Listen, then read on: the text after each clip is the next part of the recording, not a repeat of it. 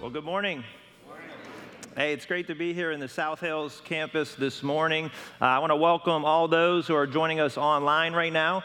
Uh, typically, Washington and Robinson join us for the 9 a.m., but they're actually having their own services this morning. The campus pastors are preaching live, but good morning to everyone joining us online. So, as you just saw, uh, this summer we're doing a five part series entitled The Games People Play. So, if you were here the last two weeks, we kicked off this series where we are using familiar either board games or video games as fitting illustrations of the games that we can play either with one another or even more dangerously, the games we can play with God. So, two weeks ago, we looked at the, the game Jenga, which is a tower building game. And we saw in Genesis chapter 11, by the example of the Babylonians, the dangers when people strive in their life only to make a name for themselves. They stack up their achievements, not for the glory of God, but for self glory. And, and we, said there, there's nothing wrong with hard work and achievement, that's biblical. We're called to do everything we do with all the effort we can for God's glory, but it needs to be in the manner to make the name of Jesus known, not for self glorification. Then last week, we looked at the game of chess, the familiar game of chess, and we saw how every piece on a chessboard has a separate role that it needs to play in unison with the other pieces in order for you to win the game. And we saw in the work of the Holy Spirit that in the life of every believer, God has gifted you. If you have trusted in Jesus Christ as your Lord and Savior, you have the Spirit of God in your life who has uniquely gifted you to be used to build up the church and to be a witness for those who don't know Christ. And we, and we challenge you. Scott gave a, gave a hard challenge last week. One, be aware of your spiritual gifts if you don't know what they are. That's why we're here. We would love to walk you through that. And specifically, if you call this place your home church, and you're not using your gifts to serve here, we said within the next 30 days, I think we're down to 23 now, uh, find a way to start using those gifts in the church. So today, I get to use a, a game that was a favorite of myself and my brothers. I grew up with two brothers, and we played a lot of one on one games. And one of our favorites was the game Battleship. Who has played Battleship? Who knows Battleship? Yes. Now, I don't like the newer versions of Battleship because they make all the noises for you. I like the original, that when you hit your brother on his ship, he had to say, boom, it's a hit. And he had to put that red piece on his board. So here's a picture, and I know what you're thinking right now, and I appreciate it. You're thinking, man, I feel bad for Dave because Scott took the easy games with chess and Jenga, where you can find life size model for them anywhere. I was not going to find a life size model Battleship. So I'm not mad at Scott, but if you are, let it go. Let it go. We'll be okay. So here's a picture of Battleship. So this is my board, and my uh, competitor across from me has the same exact board.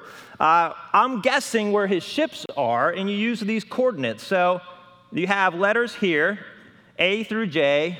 You got numbers here. Starts with one through nine, then there's a zero. And you just go back and forth. So it looks like I guessed B6 and I hit one of his ships, so I put a red pin there.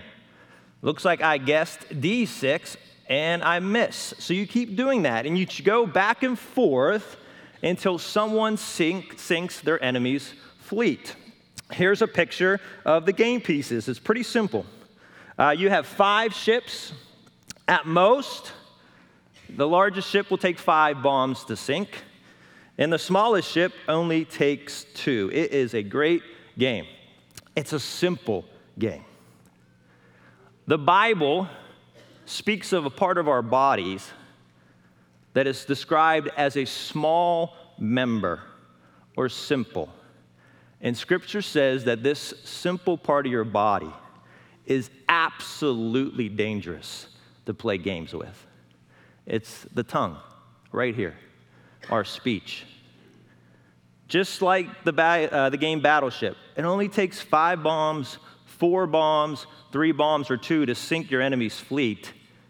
In just five words, or four words, or three or two, you have the ability to destroy someone, tear them down, or you can drop off supplies of encouragement, love, mercy that can build up a friendship change a marriage, set vision for a nation, build up the church.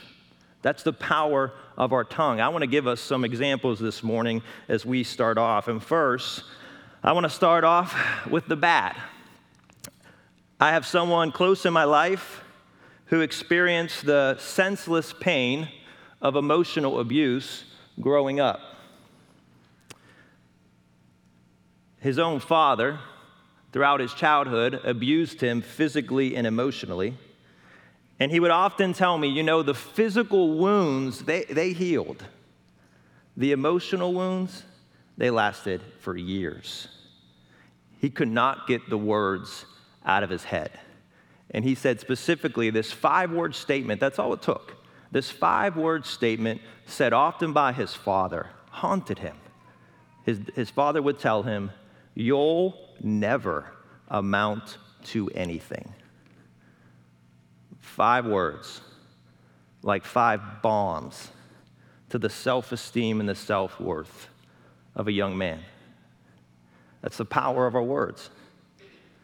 Opposite are those who use their words to build up. And I was thinking, man, what's a, what's a powerful four word statement? Well, for me, I think in our nation's history, no other four word statement had more powerful uh, vision for change than when Dr. Martin Luther King in 1963 on the steps of Washington. In just four words, he challenged our nation don't just talk about civil rights, start acting on it.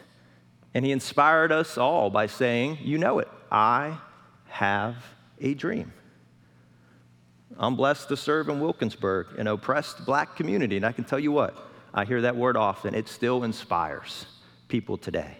Power of words.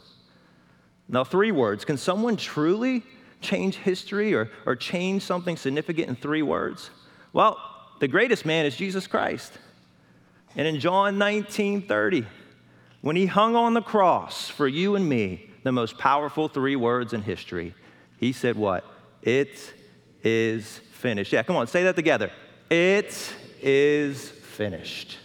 In three words, Jesus declared the debt owed for my sin, for your sin, that we could not cover on our own, our own best effort. Jesus said, It's paid in full.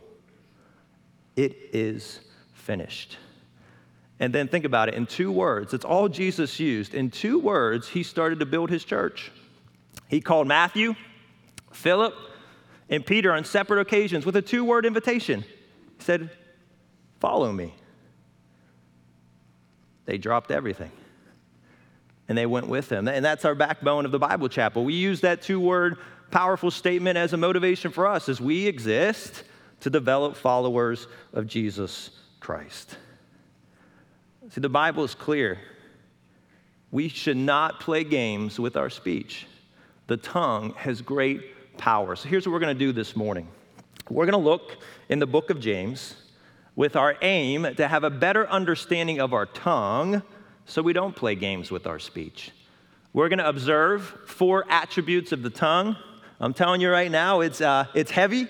It's a heavy uh, part of Scripture. But from those four attributes, we're also going to look at four applications. If you want to be a maturing believer that God desires for you, we're also going to look at four applications based off those four attributes. So let's pray before we jump into James this morning together. Father, we thank you for today. God, I thank you that every week we can gather as a corporate body across all our campuses and praise the name of Jesus Christ. And God, now as we prepare to, to look in your word this morning, we pray that, that you would teach us as only you can. So, Father, I submit myself to you now. May the words that come out of my mouth and the meditation of my heart be pleasing to you, O Lord. We commit this time to you now in Christ's name. Amen. So open your Bibles, if you haven't yet, to, to the book of James. And as you're doing that, just very quick background. Uh, James it was writing to, as he states in James 1 1, to the 12 tribes in the dispersion. This represented the Jewish believers of that time who were scattered around the world, mostly due to heavy persecution. And throughout this letter, James' desire is through all these experiences they were going through to mature in Christ. He wanted to see these Jewish believers to grow in maturity in Jesus Christ. So, how many of you went to the doctor in the past year for like a routine physical or exam? How many of you did that this past year? Okay. How many of you had the, did the doctor say, probably early on in your examinations, he said, Can you do this? Ah, stick out your tongue. Anybody do that? Everyone's saying yes. I always thought they did that to waste time because they need to bill you, right? Like they're just going to fill the gap and do some random things. But I came to understand there is a medical purpose behind that. The tongue, out of all the body parts in your body, can give you a good overall synopsis of your health. A swollen tongue can indicate nutritional deficiencies. Red dots on the tip of your tongue can be a sign of stress or anxiety. If you have redness underneath your tongue, there's a good chance you have a respiratory infection. And if they see defects on the sides of your tongue, that's an indication of liver issues. I never knew that. Your tongue is an overall great indicator of your physical health. Well, same is true about your tongue when it comes to your spiritual health. James is going to start off by saying, Your speech truly shows where you're at spiritually. He starts that in James 1:26. Look at James chapter 1, verse 26, the first time we see the word tongue. James says, If anyone thinks he is religious and does not bridle his tongue, but deceives his heart, this person's religion is worthless. First attribute we see in James is this the tongue is a key indicator of your spiritual maturity. Remember, James is writing to believers, and he is saying, You can do all the outward acts of religion you want. You can have perfect church attendance, partake of communion this morning, get baptized, go serve in kids' ministry, do all the outward acts you want. But if you have an uncontrolled tongue, you're a spiritual infant. You're not healthy spiritually. That word deceive means to seduce your heart. All the things you're doing is your effort to try to make yourself think you're holy when you're really not, if you have uncontrolled speech. Your tongue is a key indicator of your spiritual maturity. Jesus made this clear when he was speaking to the Pharisees, but it applies to all of us. Matthew 15, 18. What comes out of the mouth proceeds from the heart. The heart in Scripture represents our entire human being, our spiritual being. Jesus says, What comes out of your mouth is the true representation of where you're at with me. So, from that introduction in James 1, he enters into what some say is the most challenging, complex, and convicting passage in all of Scripture on the tongue in James chapter 3. And that's where we're going to spend the rest of our time this morning. In verse 1, he, he challenges teachers of God's word, folks like me who need to be convicted every day that if we say something up here, it better be lived out in our lives. And then he goes broader. In verse 2, he goes to all believers. Let's look at this verse together. James chapter 3, verse 2. James says, For we all stumble in many ways. And if anyone does not stumble in what he says, he is a perfect man, able also to control his entire body. In this verse, this James groups himself in with everyone here, and he says, We all stumble. That word means in the Greek to really be tripped up continuously. James is saying no matter how mature you are, you're, you're going to have these moments where you, you trip up in your speech. He says, if you don't, if you have completely bridled your tongue, you're a perfect man. That is not sinless, it means you have become complete in your spiritual maturity. I'm not there. You're not there. That's a place we don't get to until we either go to be with God or Christ returns. So here's the second attribute we see here in James. James says the tongue, it's impossible to control on your own effort. From the day you breathe your first breath to the day you die, the tongue's going to be a battle for the believer. It's always going to be there to try to trip you up. And that's why he says in verses 7 and 8 He says, For every kind of beast and bird and reptile and sea creature can be tamed and has been tamed by mankind, but no human being can tame the tongue. Think about it. We have killer whales in SeaWorld, and we can make them jump for our amusement. That, that's how much we have tamed those creatures. We have lions in the Pittsburgh Zoo that you can go watch and observe this afternoon with no fear. But when it comes to your tongue, James says it's going to be a constant battle. So he says it's a key indicator of your spiritual maturity, and you'll, you'll never really be able to control it on your own effort. The next two attributes, he explains why. Look at verses three through five. If we put bits into the mouths of horses so that they obey us, we guide their whole bodies as well. Look at the ships also, though they are so large and are driven by strong winds, they are guided by a very small rudder wherever the will of the pilot directs. So also the tongue is a small member, yet it boasts of great things. How great a forest is set ablaze by such a small fire. If you like a preacher of illustrations, James is your man. He uses a lot of illustrations in his letter. James first uses the horse. Uh, my dad's a horse chaplain on a, on a racetrack. I saw many horses growing up. They are powerful animals. You can take 550 pounds, that's about what a heavy Olympic heavyweight can lift over their head. If you put that same weight on a horse, it won't even snort under the weight, it won't do anything to him.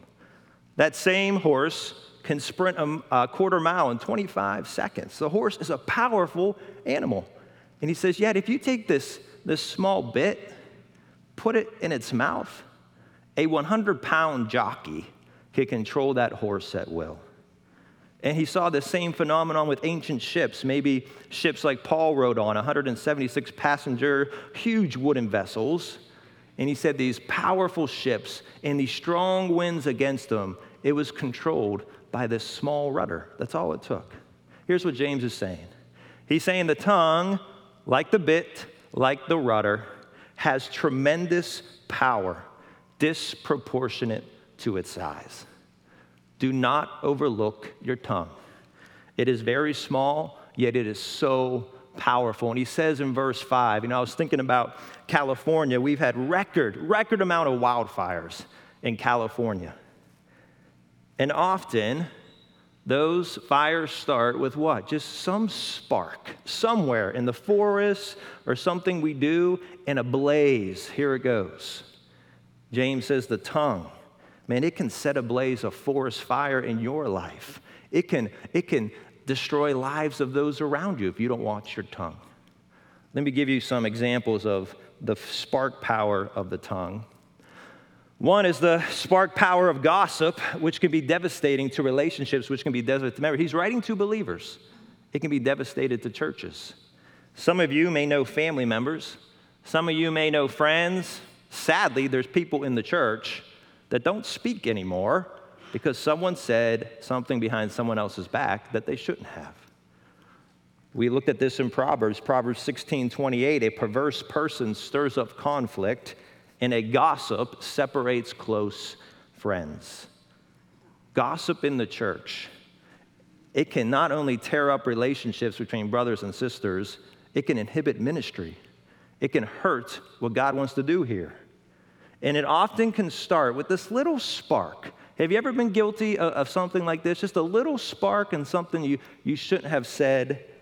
You tell someone, keep this to yourself, but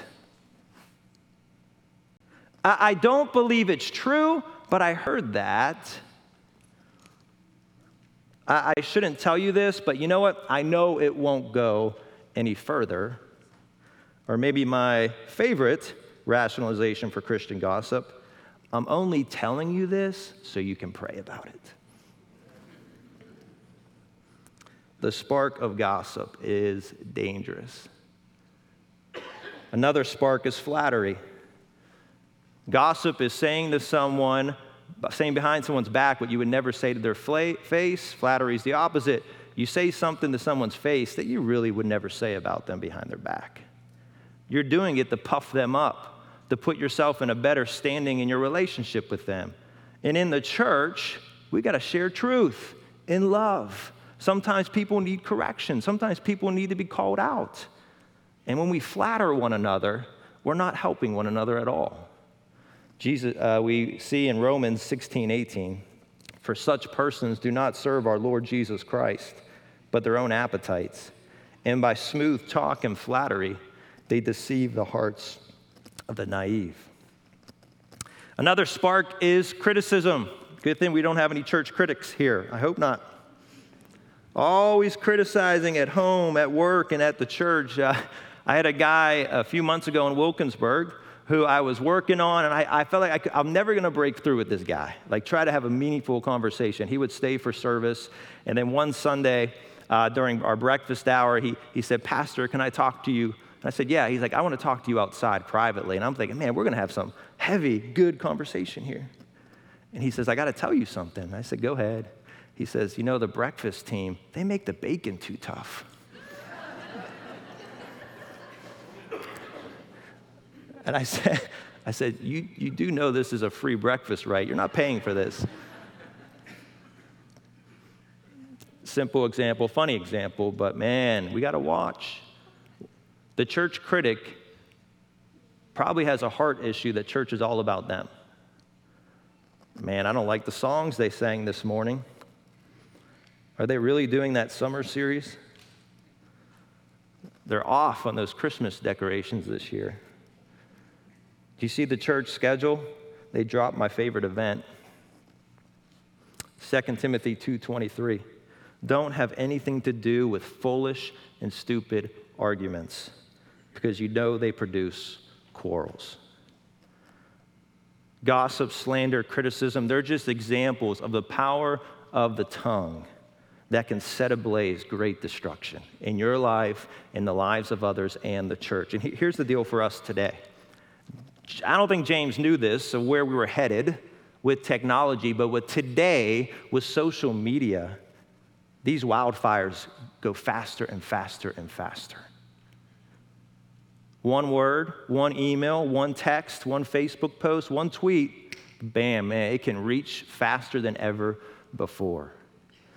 An article came out, uh, I believe it was last year, where the Federal Center for Disease Control and Prevention said that suicide rates for teenagers went way up from 2010 to 2015 after it had a two decade decline.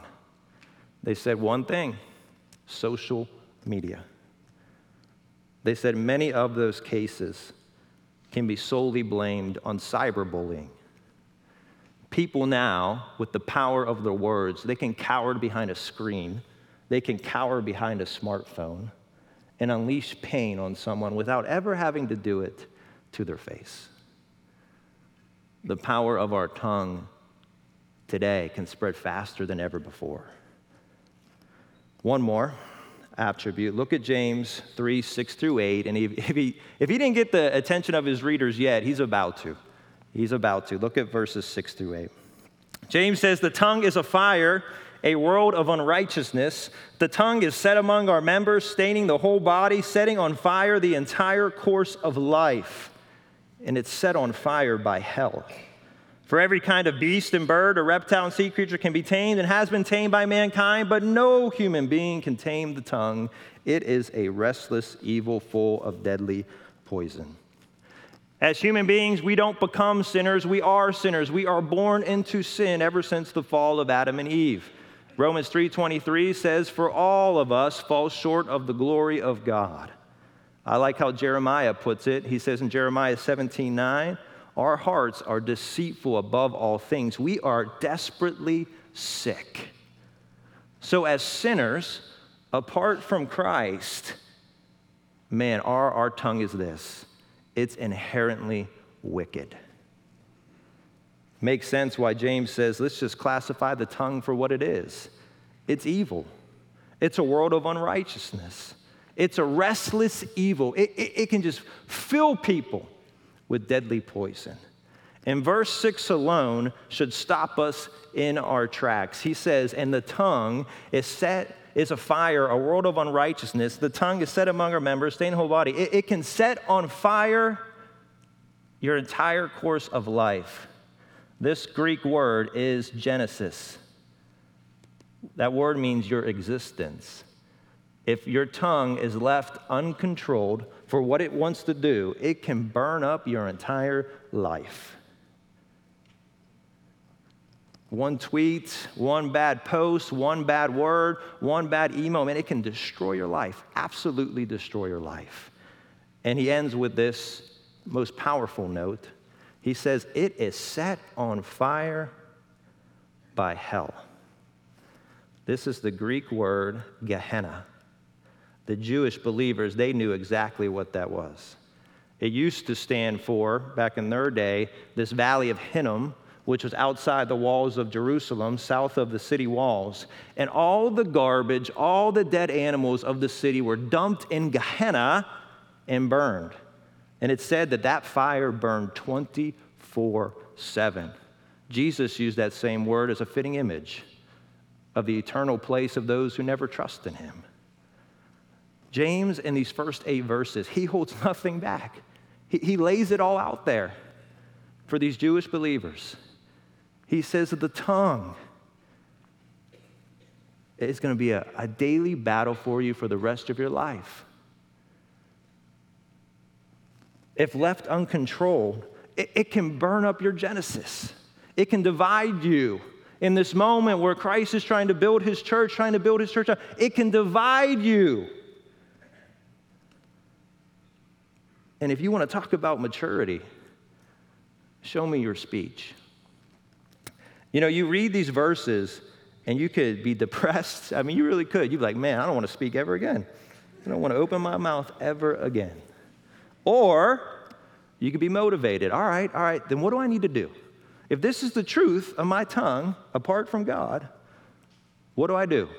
Well, now we're going to look at that. We're going to look at four applications based off those uh, four attributes of the tongue. And again, our mission here is to be mature believers. That's what we're trying to do. So, what does the maturing believer do when it comes to their speech? Look at verses 9 through 12 to help guide us. James says, With our tongue, we can bless our Lord and Father, and with it, we curse people who are made in the likeness of God. From the same mouth come blessing and cursing. My brothers, these things ought not to be so. Does a spring pour forth from the same opening both fresh and salt water? Can a fig tree, my brothers, bear olives, or a grapevine produce figs? Neither can a salt pond yield fresh water. All right, here we go. Four things. Here's the first one.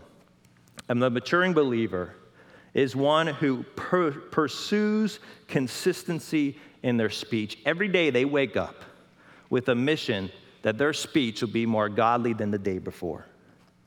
James observed a contradiction in the church that's still relevant today. People would be here like you are now, sing worship to our God, praise his name, and then curse another fellow human being on Route 19 on the way home. Or they'll get in a conversation they shouldn't get in on a Monday morning at work or with your neighbors at home. And there was this contradiction. And James says, You can't do that, brothers and sisters. You can't have one vocabulary and tone at church and another vocabulary and tone in the world. It doesn't work that way. He says, Actually, that's an impossible contradiction. It's like fresh water and salt water coming out of your mouth at the same time. As soon as salt water hits, it's salt water. Can a fig tree bear olives? No. He's saying if, if you're going to have this inconsistency in your speech, you're going to be a spiritual infant. That's where you're going to be. He challenges us to apply consistency in our speech. Let me encourage you to do two things when it comes to this. You see, Jesus says in Matthew 12, 34 and 35, For what the mouth speaks of is what the heart is full of.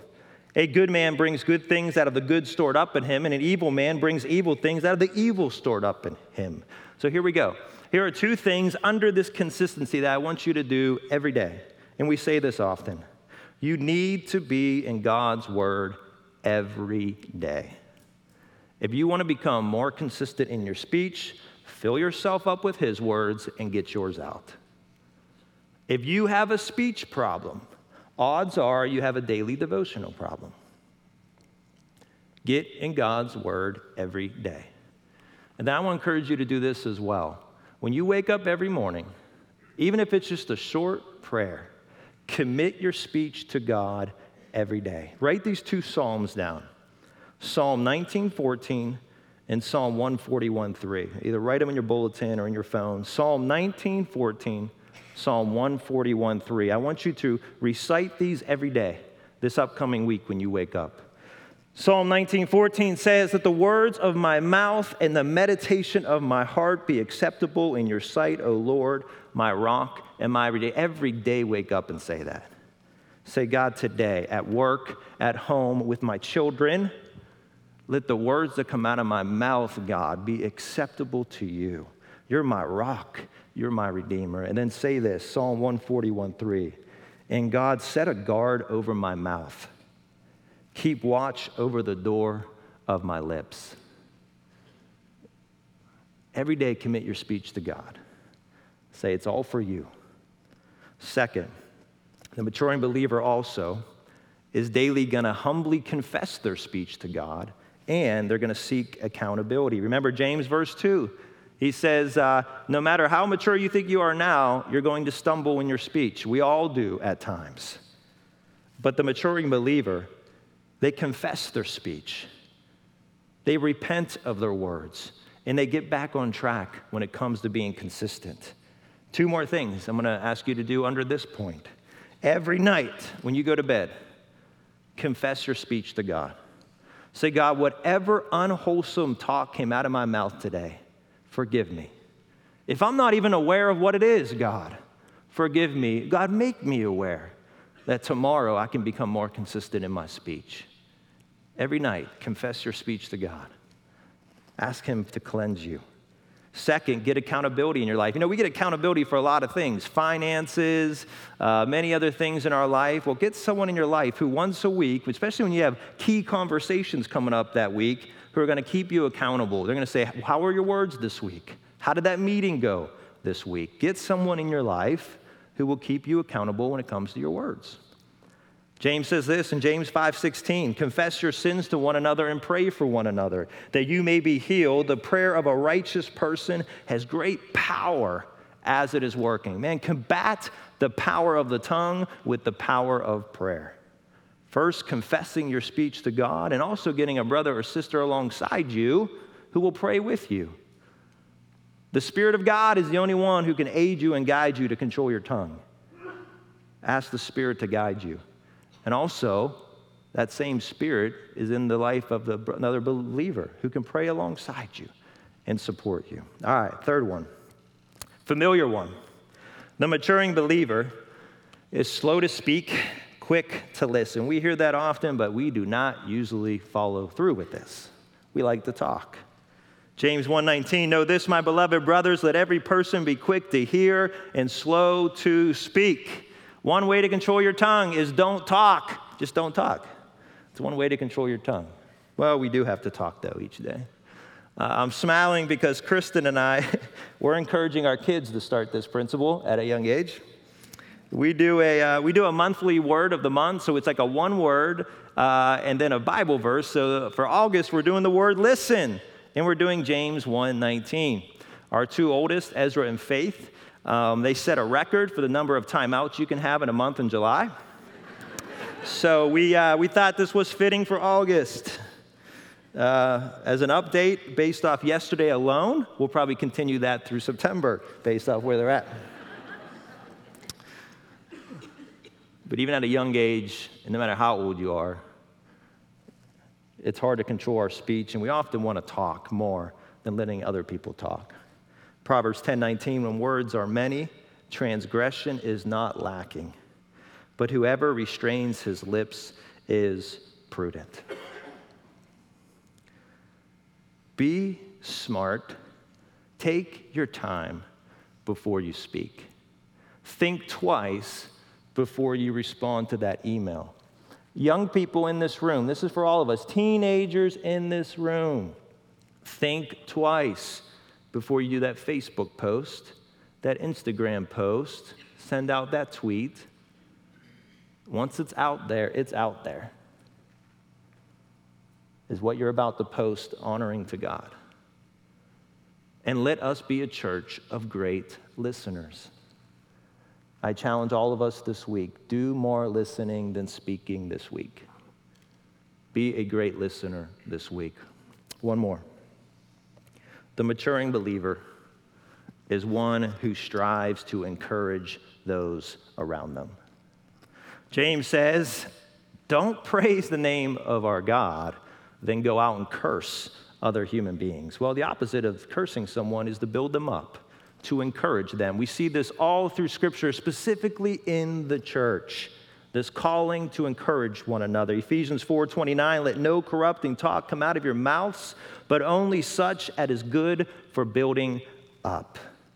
Ephesians 1, 1 Thessalonians 5:11, therefore encourage one another and build one another up just as you are doing. Are you one that when you walk into a room, people perk up because they know you are one who brings encouragement and refreshment to their life. That's who you are. We need more encouragers in the church today, building one another up. You know, I was thinking across all our campuses, if we were a church when it came to our speech, that we were in God's word every day, that we committed our speech every day to God, that every night in humility we confessed those words that were not of God, that we weren't ashamed to find accountability when it comes to our speech.